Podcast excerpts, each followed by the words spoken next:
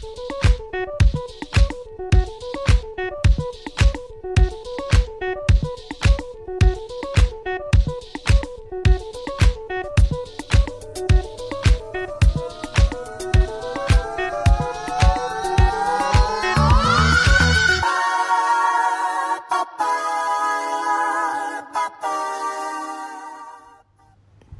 Cinema 第三期，我们请到了电影海报设计师罗布东老师来跟我们一起聊聊他和电影之间的故事。Hello，罗布东老师，很欢迎你来到我们的节目。先和我们的观众简单介绍一下你自己吧。我本名叫罗熙冉，然后嗯，我是来自湖南长沙。我在我是二零一五年入学，然后当时是在北京航空航天大学，但是我是学的绘画专业，就是。一个理工科院校的一个比较小的系，嗯，然后我一九年本科毕业之后，我就来美国这边，就是我现在在巴尔的摩，美国。然后我在马里兰艺术学院学的是，嗯，插画实践，就还是同一个，属于同一个专业吧。嗯，二零二零年的时候，我因为疫情的原因，所以休学了一年，嗯，我就回国了。然后二一年的时候，我又重新回到美国。嗯，今年的五月毕业的，然后现在就处于一个找工作的阶段，大概是这样子。你平时喜欢看哪些影片呢？我，我觉得我本人，你可能也能从画面里面看出来，就是，嗯，其实不会是喜欢很多那种动作或者是悬疑、恐怖、惊悚这样片子的人。然后我可能一般喜欢的还是以家庭剧为主的家庭。题材为主的，然后，嗯，可能台湾、日本看的比较多一点。嗯，我自己本人也比较喜欢侯麦的片子，但是，嗯，就是之前本科的时候看的还挺多的，可能基本上全看了一遍。然后后来我觉得，比如说《嫡上直子》啊，山田洋次啊，还有，嗯，金基德的我也挺喜欢的。然后许鞍华的，嗯，桥口亮辅的，就是这种拍都市题材。家庭片为主的这种感觉的，可能女性题材比较多一点的，可能是我会喜欢的类型。对，但是最近我我跟我朋友就是也看很多，就是九十年代那种嗯国产的喜剧，就冯小刚之类的，就是什么不见不散啊、大腕之类的。而且呃还有什么北京人在纽约这种，就是可能呃因为自己本身的留学经历，可能也会对比如说移民类的题材会感兴趣一点。嗯，就像之前台湾出的那个。美国女孩，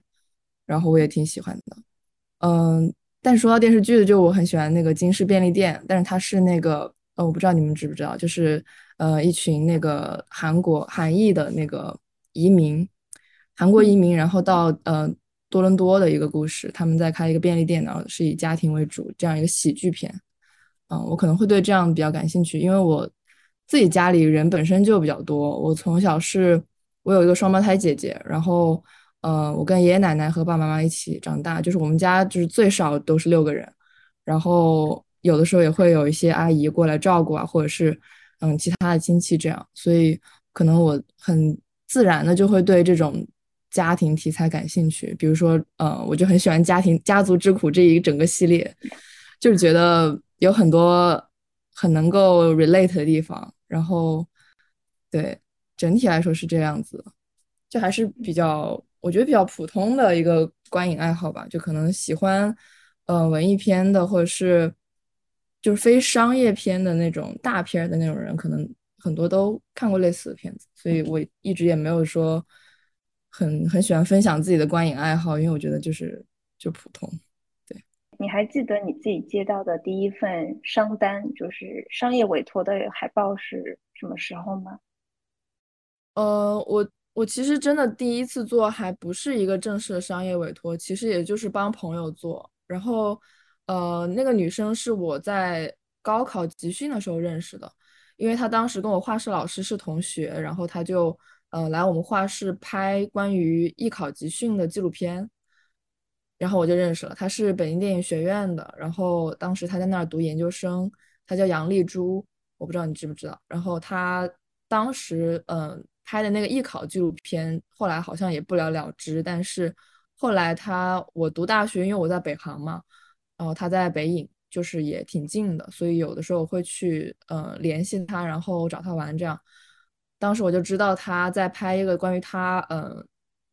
外婆外公，应该是爷爷奶奶的一个纪录片，就是在湖南的呃怀化，然后他奶奶八十多岁跟他爷爷离婚了。就是还在农村里面，还是个蛮轰动的事情。然后就拍他爷爷和奶奶各自是什么样的人，过着什么样的生活。后来也是拍到中途的时候，爷爷去世了，然后奶奶现在九十多岁了，也很长寿。嗯，前段时间我他发给我一个，就是差不多是一个定检吧，就是可能现在在走流程，或许也有可能会上映，但是还不太清楚具体的流程。然后他当时找我是，他也想要创投阶段的一个海报，我就当时是用水墨去画的，之后我看能不能找到那张图，然后发给你们。但是他当时并没有写上文字，我只是画了图。后来其实那张图并没有用上，就是他还是用了摄影，然后加一些嗯，可能他爷爷写的字之类的，就是作为标题。当时还叫《归去来兮》，现在好像名字也变了。嗯，后来的话就是也有在帮他做新一版本的创投海报。嗯，直到我二零年回国的时候，可能才算是一个比较正式的，就是接受商业委托这样。但是我在马里兰就是这边读书期间，就是其实跟经常跟电影系的人一起玩，然后他们我熟悉的那一届就是在我第一年他们毕业，然后他们当时在做毕设。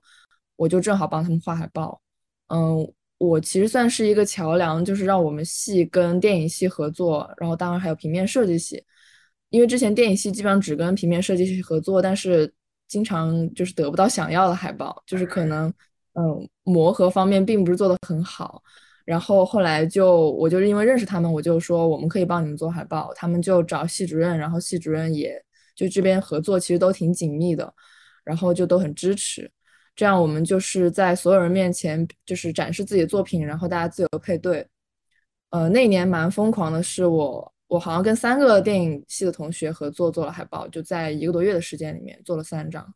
对，然后还有因为这个并不算是一个课，所以就是还有自己作业要做。嗯，然后当时就也做了各种类型的，一个是呃拍一个藏区小女孩的一个纪录片，是我朋友的，然后还有一个是呃。杀人的，就是悬疑的，还有一个就是就是纯 cult，就是 B 级片的那种感觉。嗯，对，就有三张不同的。嗯，可能当时也发过，然后感觉大家都很满意。呃，我自己也觉得很好玩，就是这样一个创作的过程，感觉好像很适合我。就是第一，我是对呃文字排版啊，然后写字这方面是有兴趣的。然后我觉得用一张图去叙事的话，也好像很适合我的就是长处。所以我后来就是回国之后。因为也有认识一些嗯朋友，然后他们又推荐跟电影相关的，就有人来找我做海报了。但是可能就起步就是什么一千多左右这样子的价格，然后就开始画海报。对，然后完了第一张画的，他画完他不让我发，就是他说嗯我们后面创投结果不是很理想，然后怕发了之后会被同行抄。就我也不知道这个海报有什么可抄的，就就纪录纪录片题材有什么可抄的，我也不是很清楚。但至今我就没有发过，我觉得还蛮可惜。对，但是后来就是因为也一直有朋友在推荐，可能知道我在做海报，然后有市场上其实有一直有这方面的需求。因为嗯，创投的阶段还有一些前期阶段，因为也没有演员，然后也没有完整的那个嗯，就是 demo 之类的，我就觉得可能大家觉得插画是一个比较好实现就是传达的这样一种方式，比起剧照或是合成来而言。嗯，可能在这个阶段插画比较多，但是我我感觉是到了进入商业阶段之后，就是，嗯，尤其是后期，包括尤其是要上院线之前，其实插画类型的海报可能最多就是一个先导的作用吧。嗯，你说真的让观众走进电影院，我觉得可能还是演员的脸比较重要。对，除非就是完完全全的纪录片题材，就是里面没有任何大家熟悉的演员。呃，纯素人的这样一个情况下，我觉得插画类可能也会给给给大家更多想象。就是我觉得国内普遍是这样一个情况，但是当然我也知道黄海他们那个工作室做了很多插画类的。unforgettable, and our hearts will never fall. Could we live with just a taste, just a taste?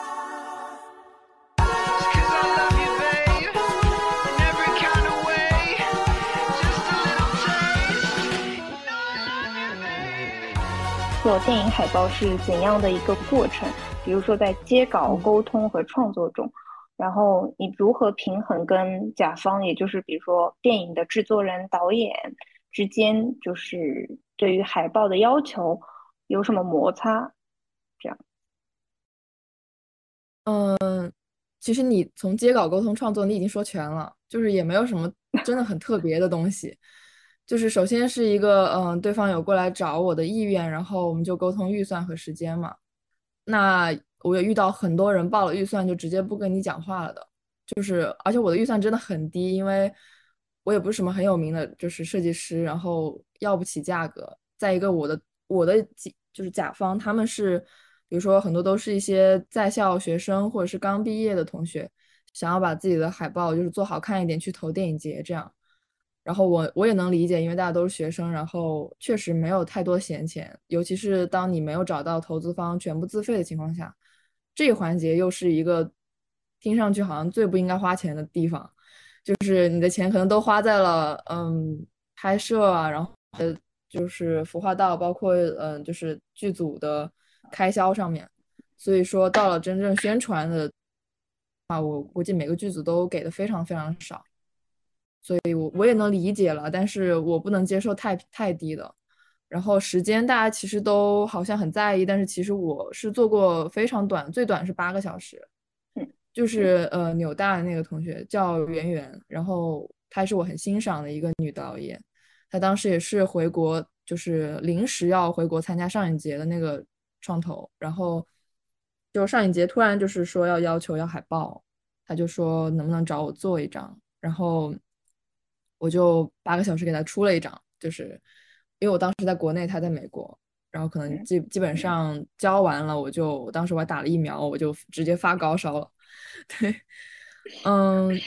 但是最长的时间可能也就不超过一个月吧，就是因为嗯，当然也是并不是一直都在画，也肯定是沟通的时间占了绝大部分。然后确定了这两项之后呢，就是。给导演就是看他有的一些嗯资料，比如说有的人已经拍完了，那我就看一下就是定剪，然后也有的人就只有创投，可能他有个剧本，但是我不可能把剧本都看一遍，所以我就希望他能够给一个 synopsis，就是一个嗯提纲吧，就大概就是一段话描述一下你的影片到底在说什么。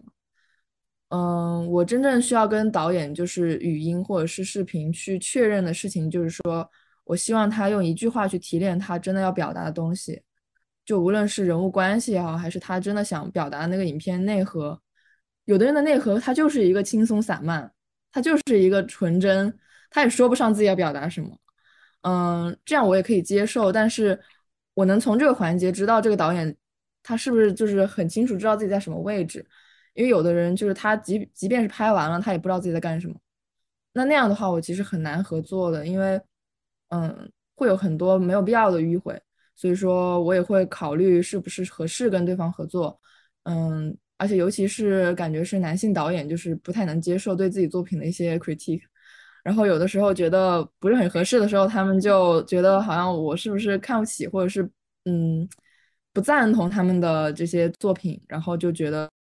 呃那我们不要合作了。对，但是女性导演的话，感觉一般大家都比较谦和，然后。沟通起来也比较好说话，就是能够接受对自己作品的一些批评，但是，嗯，当然也自己很清楚自己哪里做的不够好。我觉得有这个反思就已经不容易了。嗯，确认完就是一句话提炼这个东西之后，其实基本上就定调了。对，定调了之后，因为有的人他是可能在做海报的时候就连那个名字都没有确定。这种就比较头疼，因为我觉得名字是一个很大的对定调是一个很大的帮助。就是，嗯，我有遇到过一个项目，就是因为他名字改来改去，尤其是最开始的时候他改的那些名字我都很不满意，因为根本就无法体现它的这个女性题材，就特别简单暴力。然后我就希望他能多想想，就是我反过来要激励导演自己去真的想一下自己到底是在干什么。嗯，就因为名名字不确定，然后改了很多方案，一个月都没过，最后他确定了名字，我两天就给他了完整版的，就是最终的。对，就是觉得，嗯，只要定了这个调之后，我可能这边推进就会比较快一点，就我心里就有数了。然后，嗯，确认了这些，我就给他们看 idea 呗。嗯，看完了 idea，然后大家达成一致之后就深入，然后就再做排版设计啊之类的，然后再根据他们需要去导出。对，嗯，基本上流程就是这样。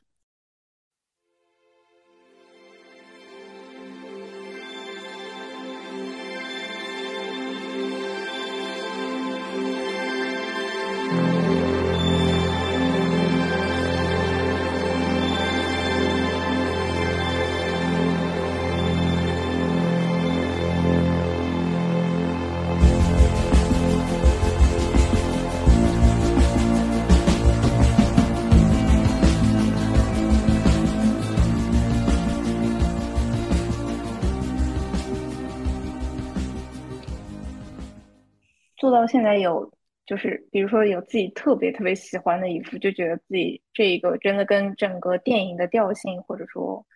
呃十分契合，或者说自己就是喜欢的一幅吗？我刚刚看了一下，就是我觉得可能，嗯、我放的第一张就是我网站上第一张那个 Hear No Evil，可能是我比较喜欢的。它它也是我基本上是正式开始做海报的第一张，所以我才把它放到第一页的第一张。嗯，我觉得这一张整体表达就是比较比较抽象，然后我当时是很喜欢看波兰的电影海报，可能也是受那些影响。然后，嗯，其实也不能说抽象，其实挺具象的了，只是说人物用了一些比较大块的笔刷去展现，而没有刻画细节。但是当时它也是个悬疑片，然后，嗯，前面这个黑色人影他是一个杀手，然后整个也是围绕着就是被害人的听觉是否存在这样一个关键因素来展开的，就有点像那个钢琴师那个电影，对，嗯。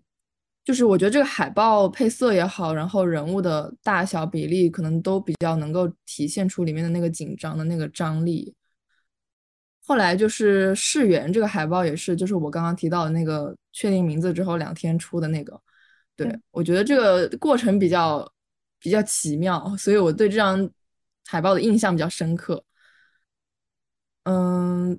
其余的其实我我很很喜欢的还是我自己画的那个《爱情万岁》的海报。嗯，然后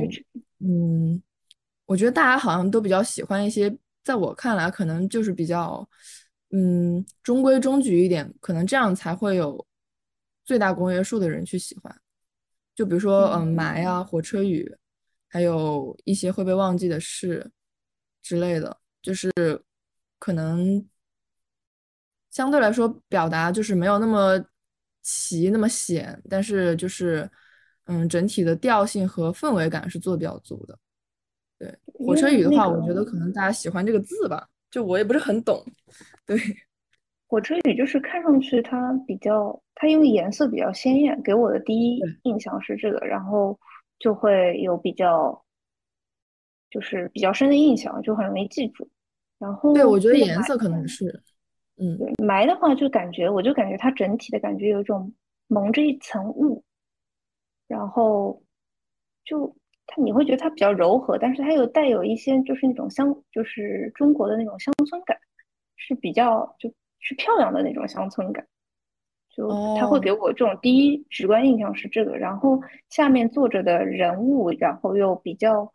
就是他也是用了比较多的颜色，然后给我一种大家其实就没有什么烦恼，但是又不知道他们在干什么的那种，有一种疑问，有一种思考会有出来。就可能我的第一直观印象是这样。嗯，对，因为你也不知道他拍的到底是什么。对，其实这个这报挺挺挺有意思的是，我没有在 idea 上费什么功夫，因为导演自己有很强的意志，就他非常喜欢那个 Edward Hopper 那个画，然后他就给我找了很多参考，就是参考他的画，所以说这个海报基本上人物的坐的位置和动态都是参照的那个 Hopper 的那个画，然后我只是把他们放在了一个影片里面，就是比较典型的一个背景，就是一个城市里的一个公园这样子一个场景。对，嗯，对，就是它相对来说比较写实。你会比较喜欢这种，比如说导演已经给定了，嗯，怎么说呢？就是就是这个画面，其实导演心就是脑子里面已经有想象了，还还还是这种，就是你比如说你自己的练习海报，就是嗯，那个刚我们提到《爱情万岁》，就是没有人会告诉你你要做什么，然后只是你自己去构思的这种这种练习性海报，你会更喜欢哪一种自己来说？我肯定是比较倾向于自己去创作，但是说实话，所有海报里面只有埋这一张是导演有强烈意志的，就其他的都是我自己画的。对，然后我只是觉得这张创作过程比较奇妙，而且是因为我我觉得他的想法我比较认同，就是他的电影，嗯，也是一个比较清晰的剧情，但是如果说真的把电影里面的场景就是还原出来在海报上的话，我反而觉得没有这个 Hopper 的这个参考。这么有意思，因为，嗯，我觉得所有人在望向远方，然后感觉好像自己跟其他周围人都没有关系的这样一个感觉，嗯，其实还蛮符合他的那个电影里面想要传达的气质。虽然他是以就是母女的家庭这样一个，嗯，比较不太健康的母女关系为核心去展开的，但是，嗯。我觉得他的这个调性和他的参考的感觉是我也比较认同的，所以我才会接受他的提议。不然的话，嗯，跟我提的话，我就基本上都拒绝了。对，我就会肯定还是说自己来想嘛。对。然后我我记得你们有一个提问是画这种已经拍完的又比较知名的海报和自己接的这些创投也好，然后。商业委托，像这种不是特别成熟的导演的商业委托，哪个更那个有什么区别也好，还是更喜欢哪个？我觉得对我来说好像都一样。对，就是看《爱情万岁》，我就是看完了之后，我觉得很有想画的冲动，我就画了。对，就是因为我的海报里面基本上也是比较注重情绪的传达，而且我觉得《爱情万岁》给我的那个情绪的冲击比较强烈。其实你就把它当做是一个导演给你看哦，我拍完了这样一个电影，然后你帮我看看呗，看看你再出点主意呗。那我没有人叫我出这个主意，也没有人给我钱，但是我觉得这个海报就是是我当时看完的时候的一个强烈的情绪引导的一个产物，嗯，所以说嗯没有更偏好哪个，但是我的确发现，如果想要嗯快速的被人就是熟熟悉起来的话，可能你画一些比较。被大众认知的这样一个电影的海报可能会更好的传播，这也是很多电影海报设计师正在做的事情。像国内的话，就是有一些他们是做合成类的海报，就比如说陆云帆啊，然后黄岩啊之类的这样一些海报设计师。嗯，陆云帆可能是从《路边野餐》那张开始的，嗯，那黄岩可能是从苏州河的十周年重映这样一张海报开始的，就是他们。呃，陆云帆那个是，就是他已经是一张就是委托了，只是说他可能当时并不以海报设计师的身份来进入这个行业，他只是一个偶然的机会。但是黄岩那个就是他，我觉得，嗯，可能还是比较符合大众对苏州河那个影片的气质的认知吧，就是那样一张海报，可能好像出圈了，然后就可能他即便已经在这个行业里面了，但是他依靠那张海报，就是能够正式的进入资本的视野。我觉得是这样子的。看不见你的脸，也看不见你的眼，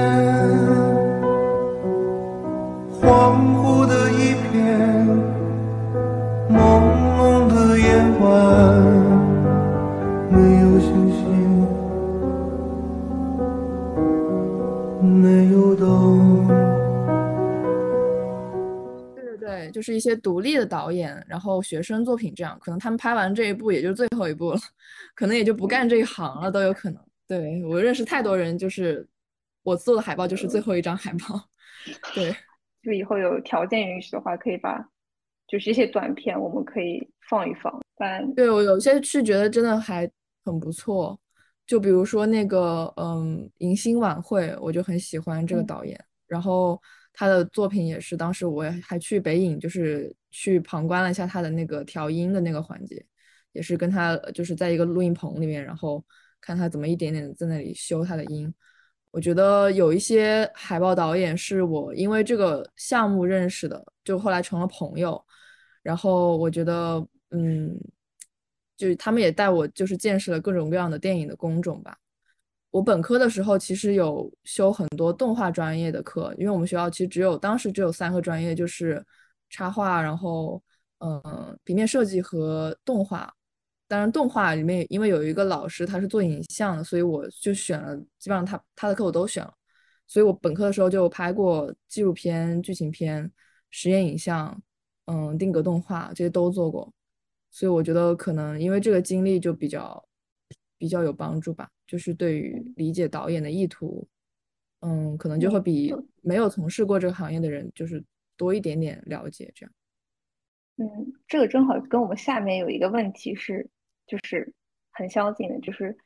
你之前既然都已经拍过动画，然后现怎么说呢？就是动画的它作为一个动态的一个就是影像模式，然后嗯，你觉得跟比如说现在你学的这种插画相比，你会更更适应或者说更喜欢哪一种？会想说之后再尝试拍自己的一个动画影片吗？我有想的，就是我现在有也有在画一些，就有时候会记一些灵感，然后我觉得可能把他们静态可能不是最好传达他们的方式，可能就是动起来的话会比较比较容易告诉大家我到底想要表达是什么意思。但是我觉得还是嗯，因为做动画周期比较长嘛，然后嗯，就我也不算是特别专业的那种。我之前只是因为上课的时候有遇到过这样子的项目，就会去参与，而且有的时候定格动画，因为它也是一个集体作业，可能就我们当时那组有五个人，所以我主要负责的也是一些，比如说关键帧的布置，然后剧情的设计，包括海报制作和就整体的那个风格之类的把控。但是，嗯，比如说最后合成啊，包括一些很细的那些，嗯，中间帧的制作，可能是其他组员完成的。我觉得可能之后，即便是进入嗯电影美术或者是分镜这样的就是绘画的话，我觉得我可能会比较擅长一点。但是动态的话，我觉得当然很喜欢了，但是自己也不一定要成为那个作者。就是如果有合适的项目，比如说嗯，之前去纽约见到一个制片人，然后他觉得我的毕业设计很适合做成动画，但你知道那个工作量有多大？就是因为我那个风格，它也是。就是模拟的手绘的质感，然后但是用电脑画的，就那个东西要动起来，真的画死人。就是我觉得，嗯，可能可以就是沿用这个题材，但是不一定要是同一种风格吧。对，去看完你那个整本书的那个网，就是那个假书的那个网站的，我觉得还就还蛮有意思的。然后，因为这个主题，其实我觉得大部分的女。也不能说大部分女生吧，就是很多人都应该有类似的经历感，这种对，就是是的，哎，反正就是我我觉得，如果它能真的成为一个动画，真的也会很有意思，就可能传播率会更高一点吧。因为大家你说就是真的去上一个网站，把每一页都翻完的可能性，可能可能会低于大家看一个三分钟的影片的一个可能性。就是现在大家是的阅读阅读开始。就是阅读能力开始下降，然后更愿意接受一个视频类的传播，这样子。而且它本来也是一些短的访谈，就是我画的故故事也是非常非常短的，所以说就很像一个录采或者是一个嗯素人访谈集合的这样一个小的纪录片形式。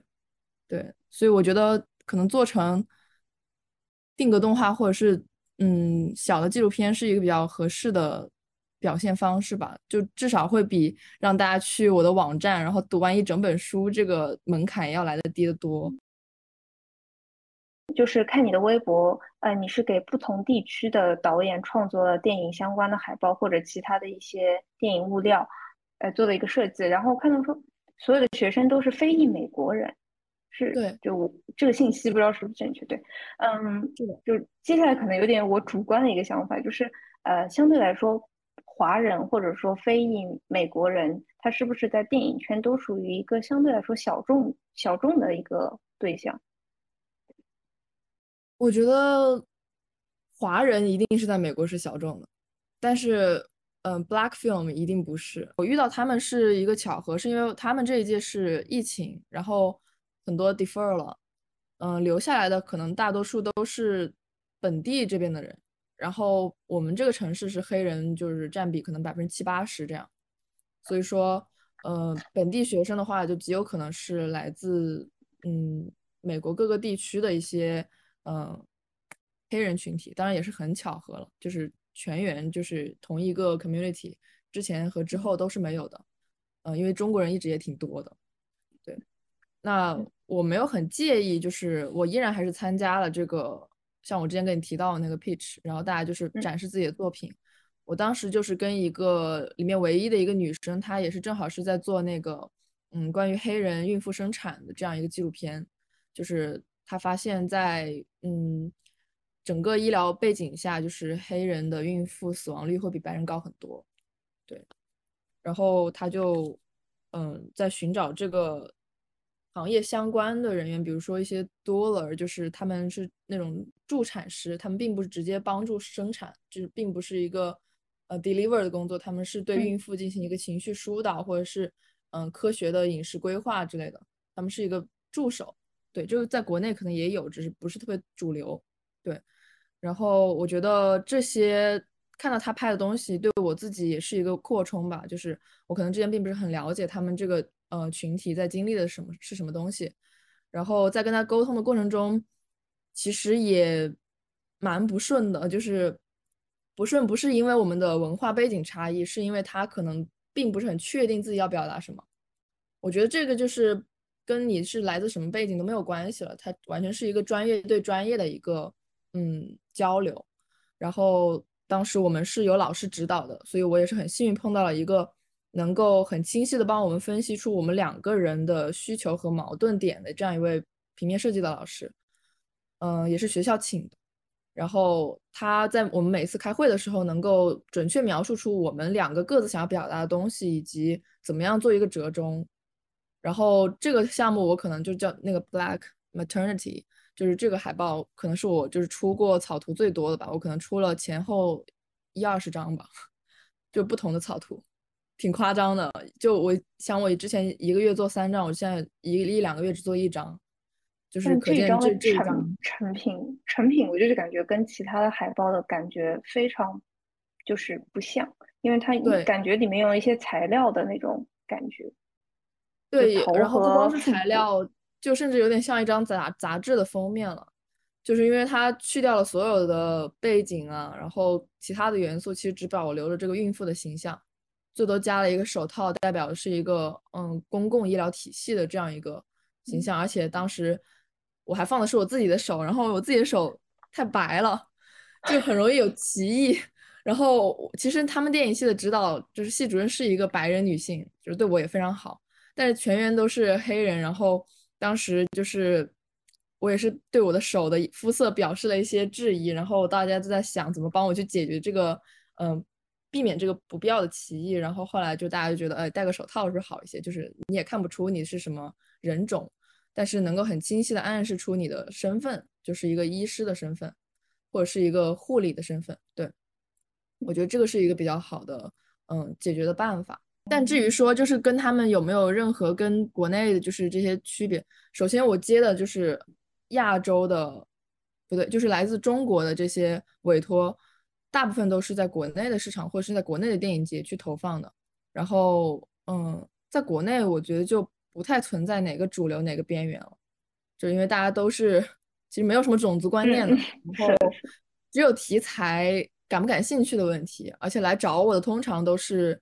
女性家庭或者是儿童题材的，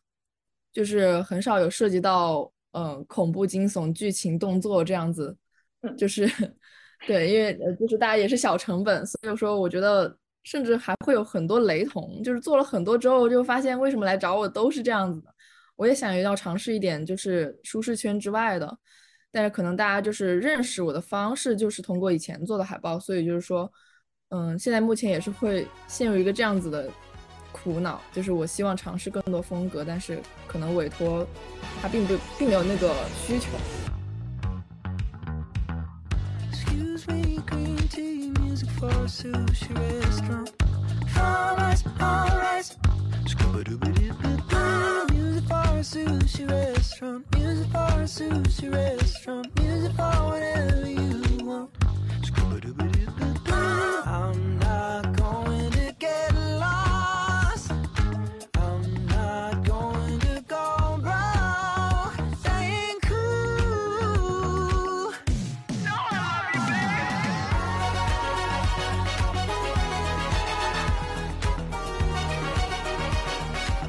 二零二一年年底的时候，微博上你有提到说，现在这个阶段，电影海报设计是接下来职业生涯里最想要深耕的领域。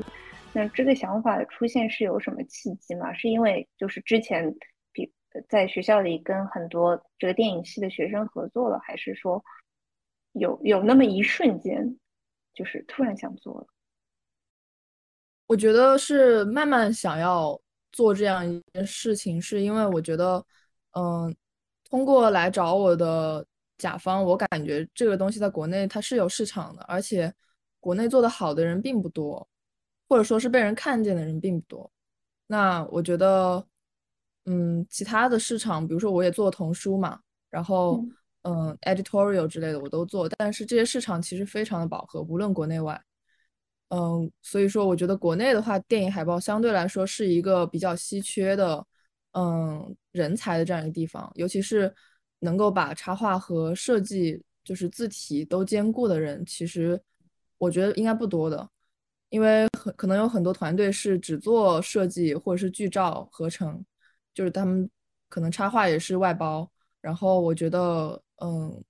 我都能做，而且我也是一直在学，比如说字体啊，或者是排版。嗯，就是想要让自己的技能就是更完善一点，然后每次都做一些不一样的东西出来，一些尝试。所以我觉得我是适合干这个事情的。那又有这个需求，为什么不继续往下走一走？就是可能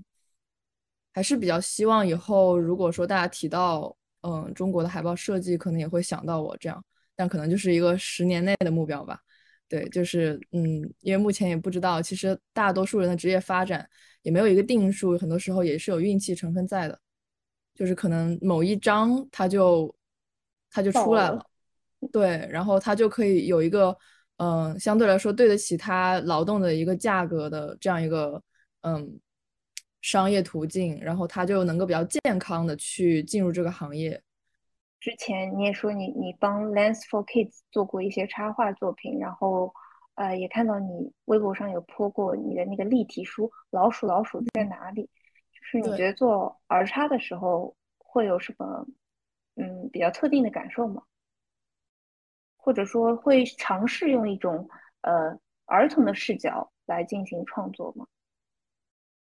我觉得，嗯，我觉得很难说，我真的是切换了某种视角。其实无论怎样，都是我的视角，就是我怎么去理解这个事情呢，我就怎么画。就是我也不可能回到以前，或者是，呃，站在一个所谓的成人的角度，我觉得好像没有一个那样的角度。就是我会，我画的东西都很简单直接，就是展现我是怎么理解这个事情，我是怎么看待，嗯，比如说用我认为简单直接的方式去展现儿童哲学，或者是呃，像我的立体书里面，其实我的动机就是我真的是只想要画吃的，就可能具体的那个嗯前因后果，包括整个创作过程，我都写了一个很长的笔记在公众号里。就是之后如果你们、呃可以贴的话，我就开个白名单，然后让你们去把它放在阅读原文里面。就如果有人感兴趣，那就是我现在就不赘述了。我只是觉得说没有一个所谓的儿童或者成人视角，就是一切都是我自己的视角。对，我只是可能比较擅长用可能看起来相对执着一点的技法去展现，但我觉得那个全是画面的技巧，那个跟就是嗯，我要站在谁的角度去想这个事情没有关系。对呃，看到你之前跟给随机波动做了嗯非常多的这个作品，然后也画了一给那澎湃的那个就是对外的一个渠道画了一些社论的插画。你觉得做这些插画的时候有什么特定的感觉吗？或者说它更偏向于像自我练习，还是像是一个电影海报类的商务呃商业委托的那种感觉？嗯，我觉得我做电影海报可能是我的作品里面最容易让人理解的东西了，那可能就会说是商业性比较强的一部分。那就是 editorial 的话，因为它短平快嘛，一周，嗯，像随随机波动，可能一周要出个一到两张这样，就是你也没有太多时间去打磨，可能完成度上会低于电影海报。但是其中又有一些，嗯、因为你画的快，就是很多时候你东西是越画越有的，你可能就会积累一些灵感或者是表现方式。第一是你可能也会找到自己的舒适圈，就是哦，我知道怎么怎么样。首先他们肯定会过，再一个我肯定也能画出就不那么差的作品，然后应付这一次，也不能说应付吧，就是完成这一次呃 任务。对，所以说它的速度也影响了我其他的方方面面的委托，就是能够在短时间之内出方案。但是我一般都不会出很多方案，其实大部分情况下我都只出一个，然后我就我会写很完善的文字阐述，让我的甲方就是去相信这个方案。然后一旦大家意见达成一致之后，其实画面内容的修改就变成了一个容易的事情，因为只要嗯、呃创意是都认可的话，其实嗯、至于怎么样执行的话，那是我的事情，当然就是甲方也可以有干涉的余地，但是其实最终是什么样，我自己心里已经有数了。对，嗯，我觉得社论的话，就是可能就是因为在随机波动做了一些插图，然后跟女性有关，所以才会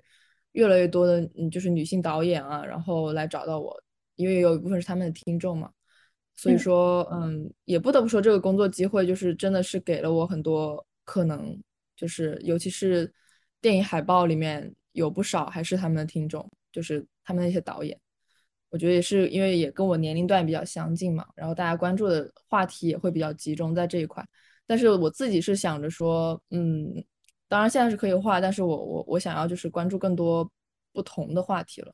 就女性话题，它现在确实是一个被大家就是广泛讨论的话题，对。但嗯，我觉得还可以做更多吧。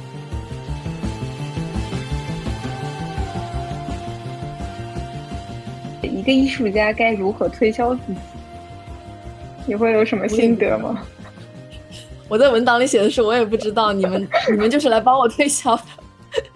所以说我就对，因为我觉得这个问题，嗯，每个人都有不同的方式。那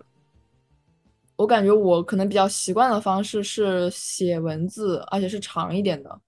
然后，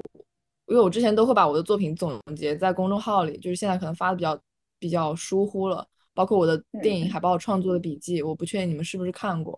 因为我我没有在微博上发过，对，就是一篇很长的文章。因为我没想到你有公众号。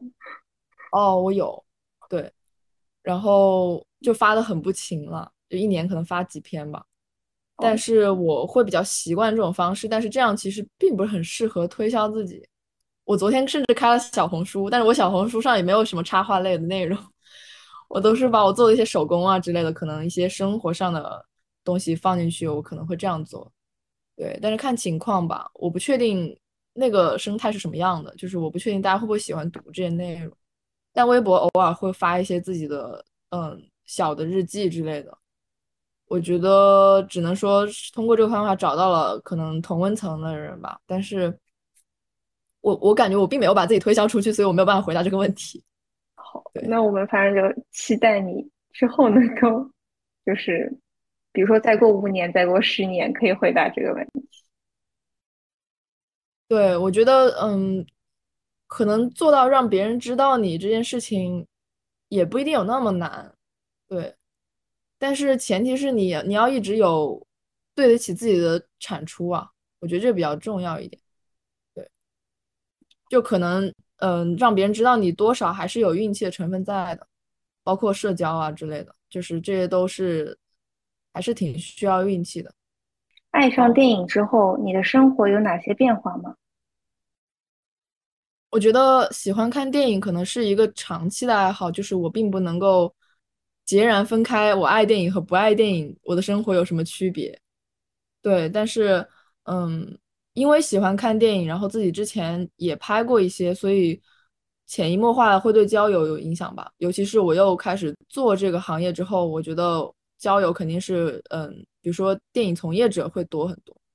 但至于就是他对我的生活有什么影响，我真的说不上来，因为我我只把就目前来说是把它当做一个消遣，然后只有在我需要介入这个行业，比如说做海报或者是帮朋友画分镜之类的，我可能会去想这个事情，但是其他的时候，我我感觉我会很少跟人讨论电影，就是可能只有跟我非常信赖的人去讨论，因为我我并不是很喜欢在公众场合去讨论一些我觉得是我并不熟悉的事情，而且有的时候同为创作者，虽然创作的媒介不一样，但是有的时候大家创作一个东西，很多时候也是有直觉的，没有那么多理论去支撑的。总的而言是没有太多变化，只是很喜欢，就是会一直关注和支持自己喜欢的电影人或者是作品，但是，嗯，我的生活并不会因就是完全泡在电影里，也更不会就是因为它有截然不同的改变。对，我希望就是合作的人他们都不要放弃，因为有很多就是环境也好，然后自己的职业发展也好，大就是很多人会放弃。我觉得比比我们这一行业难多了吧？应该，